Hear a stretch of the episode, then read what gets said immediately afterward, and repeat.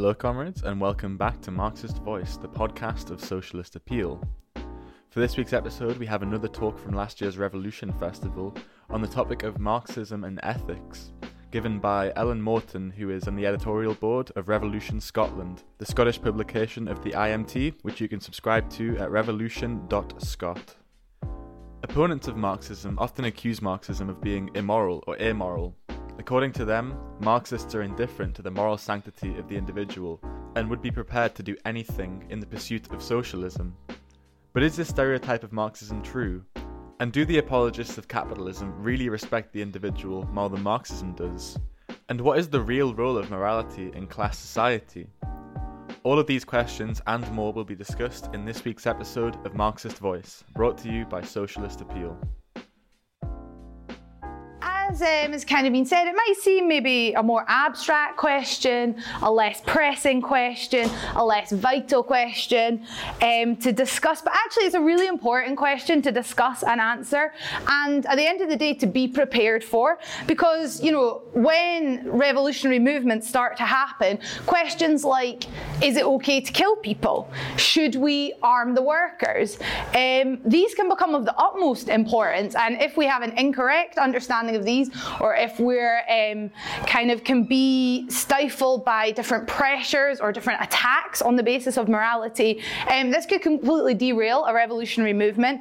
And time and time again, you've seen kind of pre-revolutionary movements or kind of movements of the workers that have been um, that have been kind of betrayed by the leaders who have pacifist illusions and kind of call for workers um, not to take up arms in the moment when they should take up arms.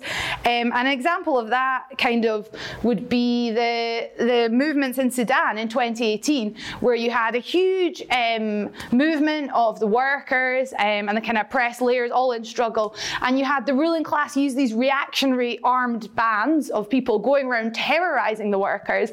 And in that movement and in that moment the leadership of that movement did succumb to kind of accusations of amoralism and did kind of succumb to pressures from pacifism. And these ideas violence is wrong we must turn the other cheek we need to show the better way. And that led to that movement facing a huge setback. Um, obviously things have moved on and today there is still mo- big movements in Sudan but that that whole episode kind of shows the importance of the question of morality. And if we don't have a very clear question and a clear developed understanding of morality, um, it can really put the class struggle back and can really, um, really cause us problems. But, um, and quite often I think in society, Marxists are kind of painted, especially by maybe liberal kind of figures or right wing figures, as kind of amoral creatures, obsessed, um, and who would do anything, who would lie, who would cheat, who would murder to achieve the aims of, of you know, the revolution, would achieve their aims. And they, that we have no understanding of morality and we'll just basically do whatever to get what we want, um, which is obviously not the case. And actually, I would say morality is a really important question for us. And we have actually a deeper, more scientific understanding of what morality is um, than liberals do, or than right wingers do, or than kind of the average person might have. And as Marxists, we don't just say, oh, some things are good because they are, or this idea is wrong, or you should never do this just because that's the way things are. In fact, we should be able to justify and explain why our actions are good and bad, why our actions are justified or unjustified. Um, and, and because of that, we have a more, much more deeper and much more scientific understanding of morality, I would argue, than kind of other layers. Um, a kind of key text when you're looking at, at kind of Marxism and ethics, Marxism and morality, is Their Morals and Ours by Trotsky. And that's something I would really recommend if you've not had a chance to read it. Um, it's a kind of pamphlet. Um, I would really recommend, I'm sure the bookstall will have copies downstairs. Um, and it was written by Trotsky in 1938, where he was facing quite a, gl- a bleak global situation. You know, the Stalinists had kind of taken hold in Russia. Um, a lot of the old Bolsheviks had been killed or had been imprisoned after the Moscow trials. There was a lot of demoralization um, globally, I guess, from kind of communists and, and other people.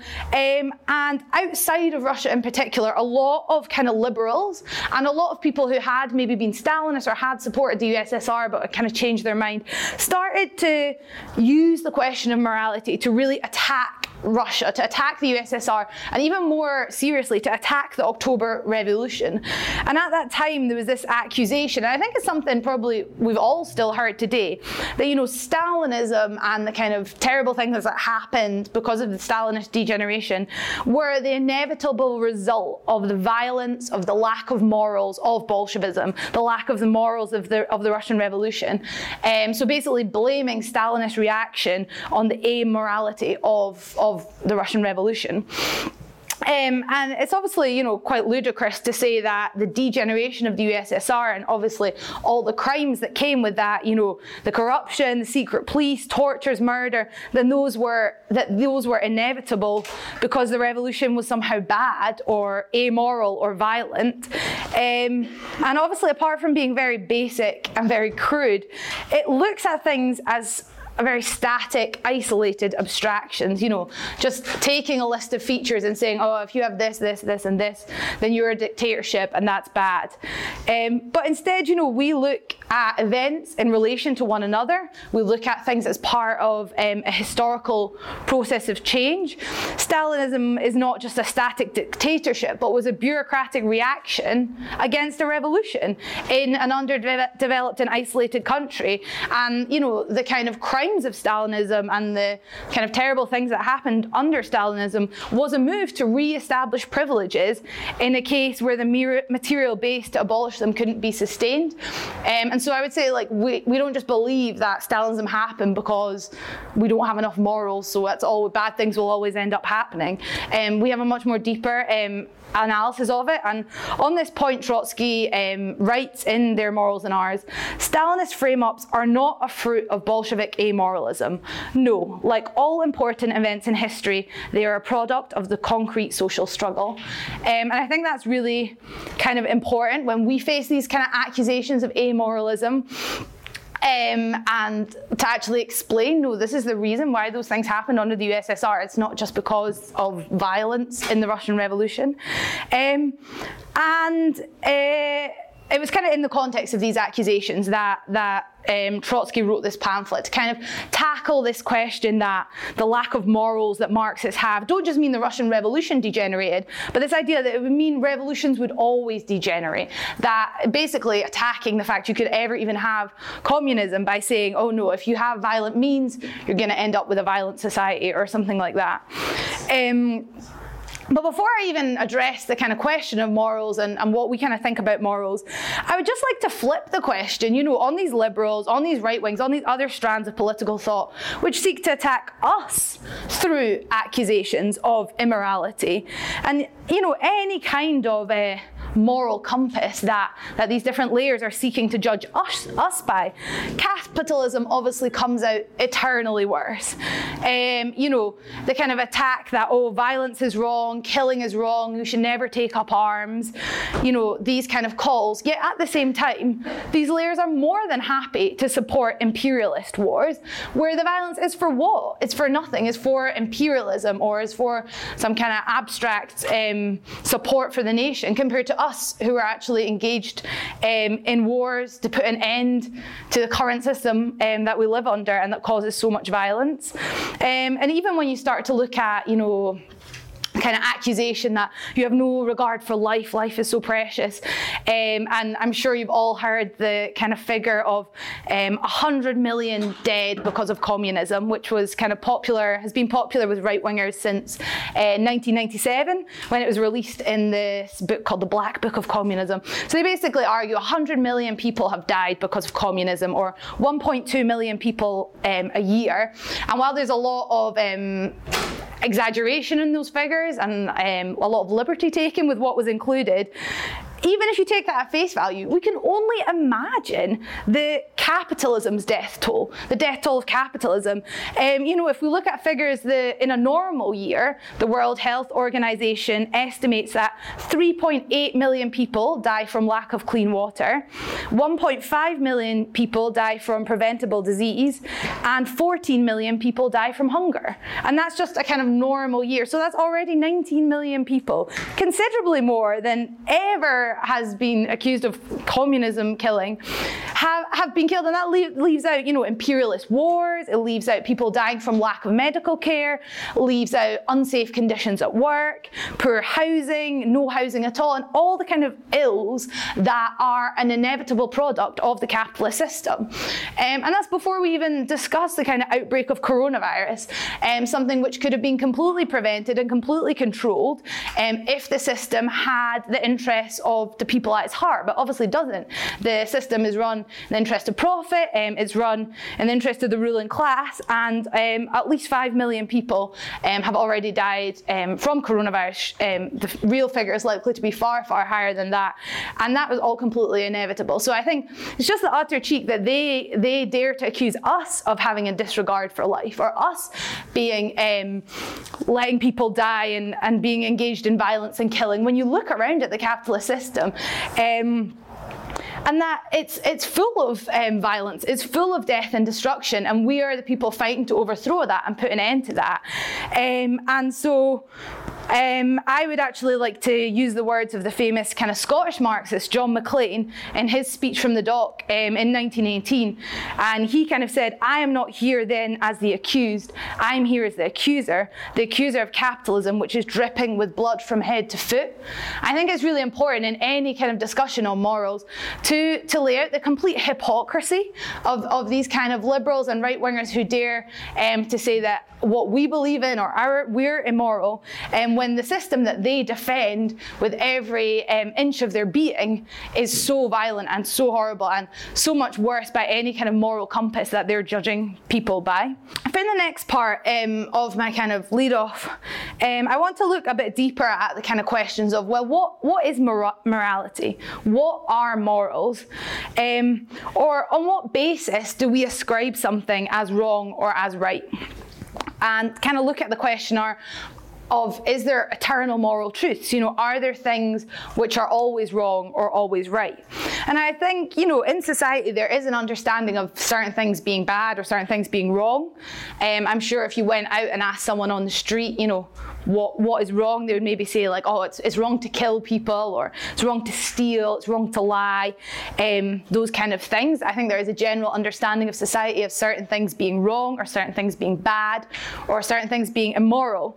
But you know, we're Marxists, we're very scientific, and it's important for us not to just take that at face value and go, all right, well, that's what people think is right and wrong. That that must just be it. You know, we have to actually go in and analyze these things. And I think a key question is that are those things static? Do people always think that those things are right and wrong? And I think the clear answer is no. You know, views on different moral questions have changed incredibly over time, quite drastically. Um, and the fact that morality is not um, is not static at all, but it reflects wider society and reflects um, the kind of society that we're living in.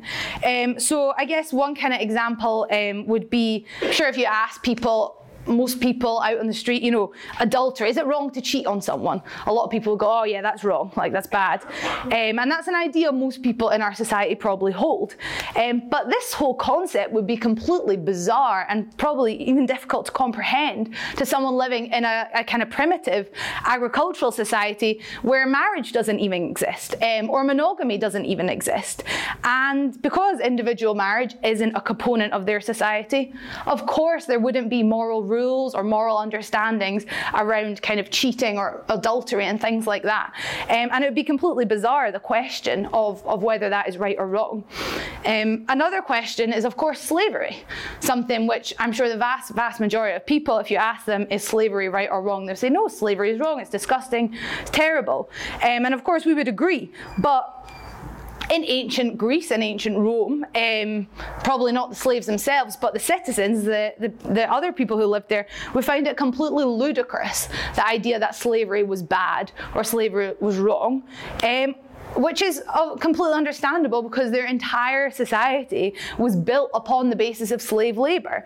So, of course, their morality would reflect that. I think there's so many examples, and maybe people would like to come in in the discussion of different questions where we can clearly see that the morality is not at all static and that it changes to reflect the kind of society that we're living under. And um, uh, yeah, and the the kind of um, understandings of the day. I think that's quite clear, and it's something that we as Marxists view morality as being a product of an epoch. Um, morality is not natural, morality is not innate. Um, moral, moral views are part of class society. Um, and they are enacted in, in a given society through maybe religious rules, through laws, through moral norms, and they change and reflect the situation, the position, and the interests of a given ruling class.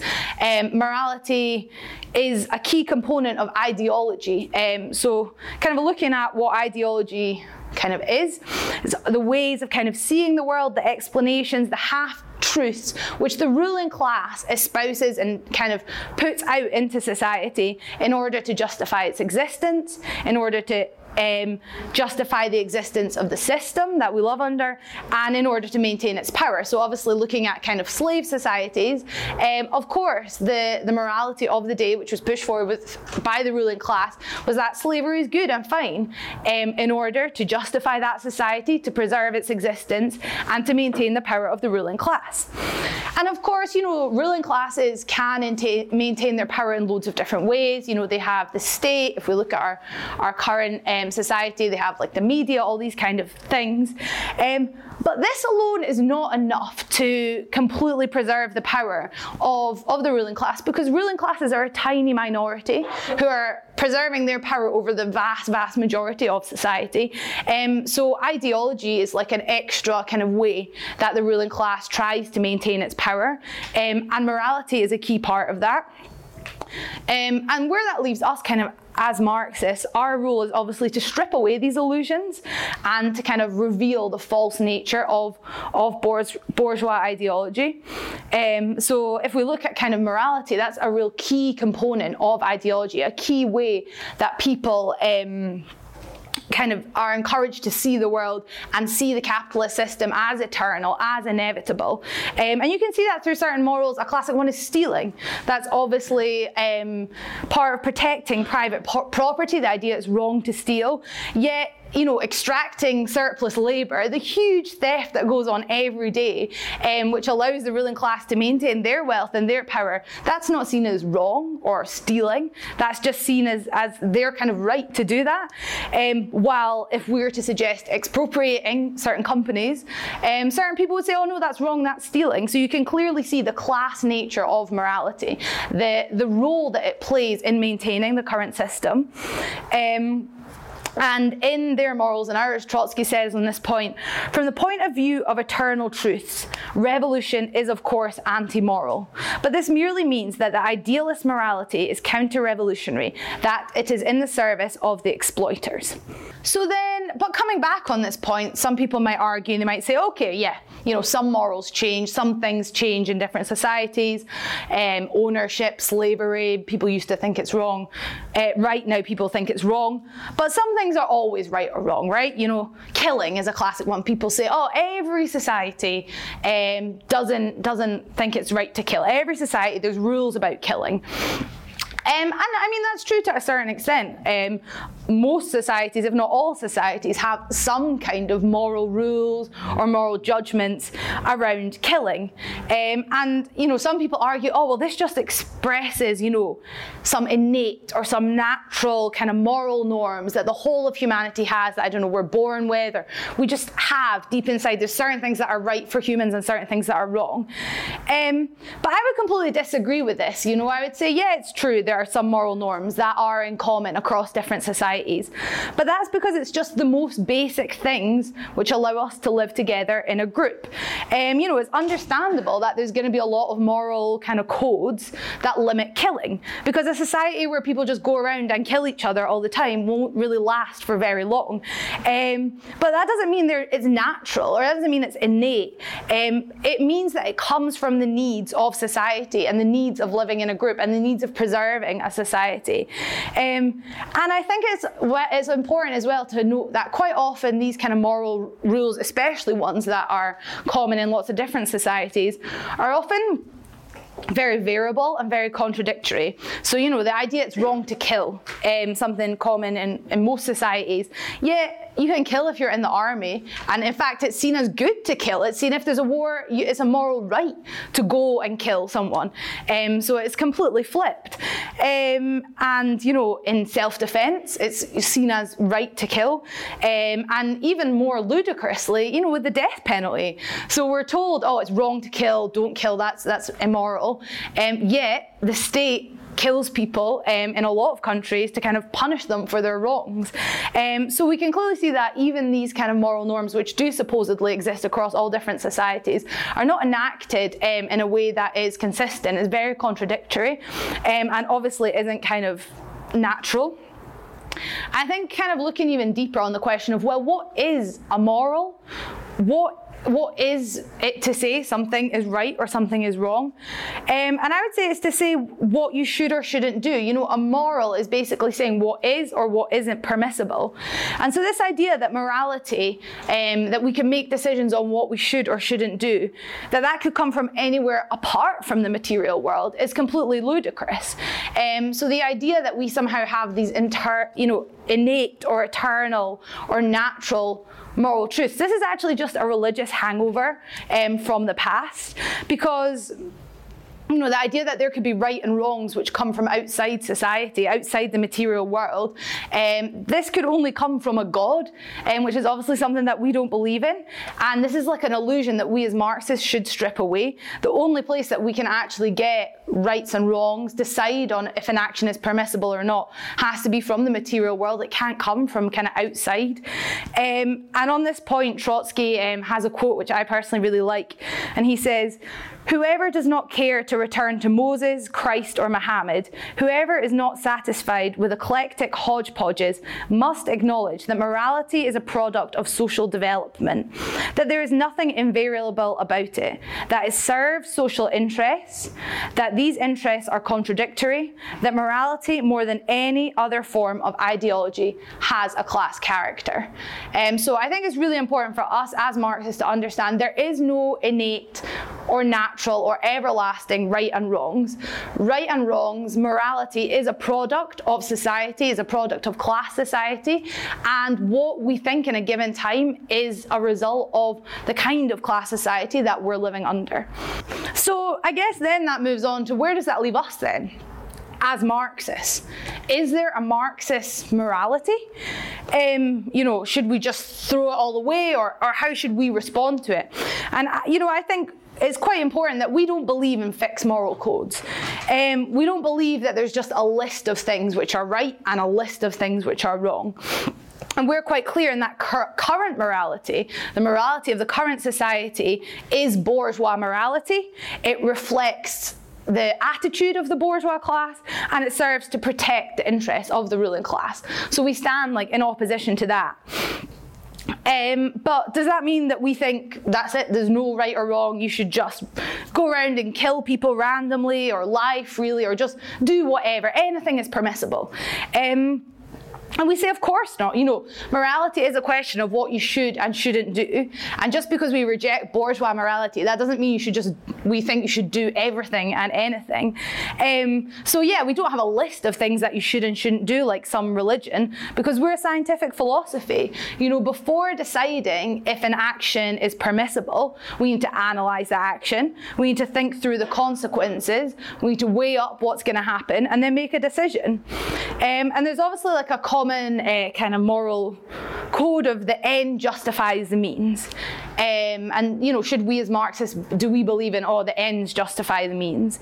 And I mean, we do follow it to a certain extent because if you're not judging an action on its consequences, what else are you judging it on? You know, if you're not judging oh should I do this, this is what's going to happen. You are just going back again to abstract moral codes, to um, to religion or to idealism, to basing your moral judgments on thin air. But the idea of the ends justifies the means, that alone is not enough.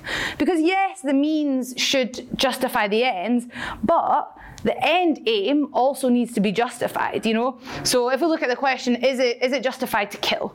Is it justified to kill for a nation? Well, you need to justify the nation. You know, is it justified to kill for God?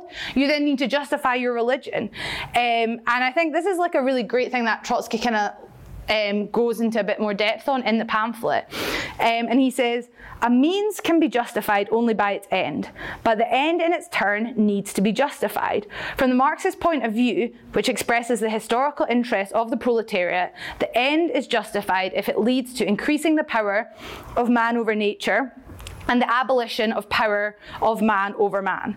So you know, we are Marxists, and our actions um, are, and our the consequences of our actions need to be justified by the fact um, that that we are Marxists and we are fighting for the liberation of society. So that is what we need to judge everything by. Um, and you know, philosophers kind of saying, "Oh, well, these are right or these are wrong," they never kind of go that further step. So maybe if they say, "Oh, it's right to kill for a nation," they never then say, "Well, why is it right to kill for a nation? What is the nation? Why do you think that is justified?" In itself. Um, because at the end of the day, bourgeois morality is about maintaining the status quo, and so that's only what could kind of be expected. So for us as Marxists, when we're deciding if something's moral, if we're deciding if something's right or wrong, if we're deciding something's justified or not, we don't have a kind of outside moral code, but we weigh up the action with its consequences with the aim of liberating society. Um, so Trotsky on this point says, permissible and obligatory are those and only those means we answer which unite the revolutionary proletariat, fill their hearts with in irreconcilable hostility to oppression, teach them contempt for official morality and its democratic echoers, imbue them with consciousness of their own historic mission, raise their courage and spirit of self sacrifice in the struggle. So we are fighting for revolution. Um, and in that, we have to weigh up actions and what effect that is going to have in the class struggle. So we would see as wrong, or we would see as not permissible, actions which set parts of the working class against each other, because that is not going to help us strive towards the aim of class struggle. So we see racism as wrong um, because it sets part of the working class against each other and it weakens the working class. We see actions which lower people's consciousness as wrong, you know, things like religion. We would see that as wrong because it lowers the working class's consciousness. We would see as wrong actions which make the class kind of docile or dependent or blindly following leaders. Um, we and again, it's not some kind of fixed moral code that we then write up on our walls and follow by every day. Um, but all actions must be weighed up in the moment, in the actual class struggle, as part of revolutionary strategy and tactics. And I guess, like the, the other question is, if we kind of hypothesize about a a communist society, a future communist society, what would the morality of that society be? Again, would there just be no morals? Um, because morals is part of kind of ideology. And we'd say no. You know, people just wouldn't think everything is right or everything is wrong. Um, there would probably, there almost certainly would be a common understanding of right and wrong. There would be a kind of proletarian morality um, that, that I'm sure would say, well, senseless violence is wrong. Um, we've already said racism is wrong. Non work, not participating in the running of society is wrong.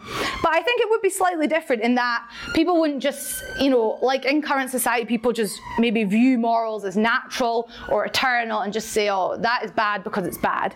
But I think in a future communist society would be a more developed understanding of morality. And people would maybe say, yeah, senseless violence is wrong um, because that, that destroys our fellow workers or not working is wrong because um, that's the basis that we, you know, we hold our society together and we're building a society together. Or racism is wrong because it divides the workers um, and it's a, it's a kind of foreign idea that's being planted in our, in our midst. So it would be a more developed sense of morality that there isn't just a list of things that are right and a list of things that are wrong, but we think through the consequences of the actions. We think um, through what's going to happen and then kind of decide if something is permissible or not with recourse um, to the real material world and recourse to the actual consequences and aims in a kind of scientific manner. You know, as I've said, morality is part of ideology and it's part of the illusions and illusions in bourgeois mor- morality are a key way in which the ruling class kind of maintains their power, and that's something that we obviously need to work to strip away. We need to go out and, and say, you know, there are no eternal moral truths. There are no fixed set of things which are right and wrong, um, but we, as thinking, conscious human beings, have to make judgments all over where action, if actions are permissible or if they're not. And anyone kind of alive can see that that capitalism is horror without end. And the most moral, um, the most important thing that we can do is to strip away kind of illusions in bourgeois morality, to kind of strip away the excuses, and to kind of strip away, I guess, bourgeois ideology more, more um, broadly. Strip away the idea that the capitalist system is necessary, is useful, is inevitable. We need to work against that. Um, and I guess more broadly, we need to get to work building a revolutionary organisation which is capable of toppling this disgusting system and all of the vices that that brings with it, kind of once and for all.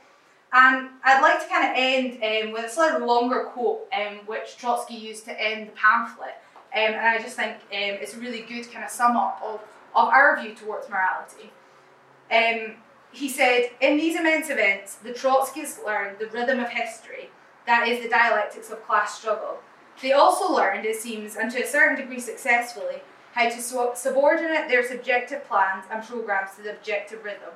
They learn not to fall into despair over the fact that the laws of history do not depend on their individual tastes and are not so subordinated to their own moral criteria. They learn to subordinate their individual desires to the laws of history. They learn not to be frightened by the most powerful enemies if their power is in contradiction to the historical development. They know how to swim against the stream in the deep conviction that the new historic flood will carry them to the other shore. Not will all reach that not all will reach that shore, many will drown, but to participate in this movement with open eyes and with an intense will, only this can give the highest moral satisfaction to a thinking being. Thanks.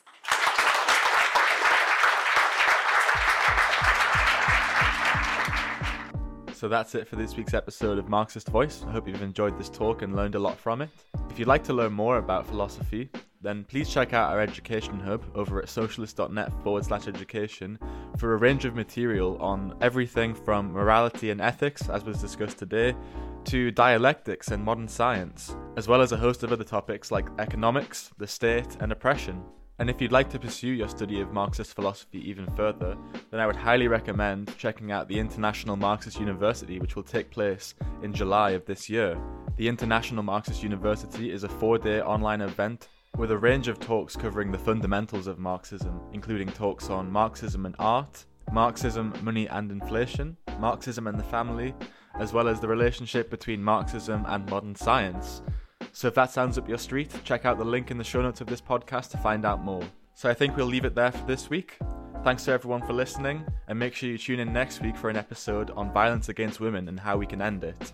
I've been your host, Jack Ty, and you've been listening to Marxist Voice, the podcast of socialist appeal.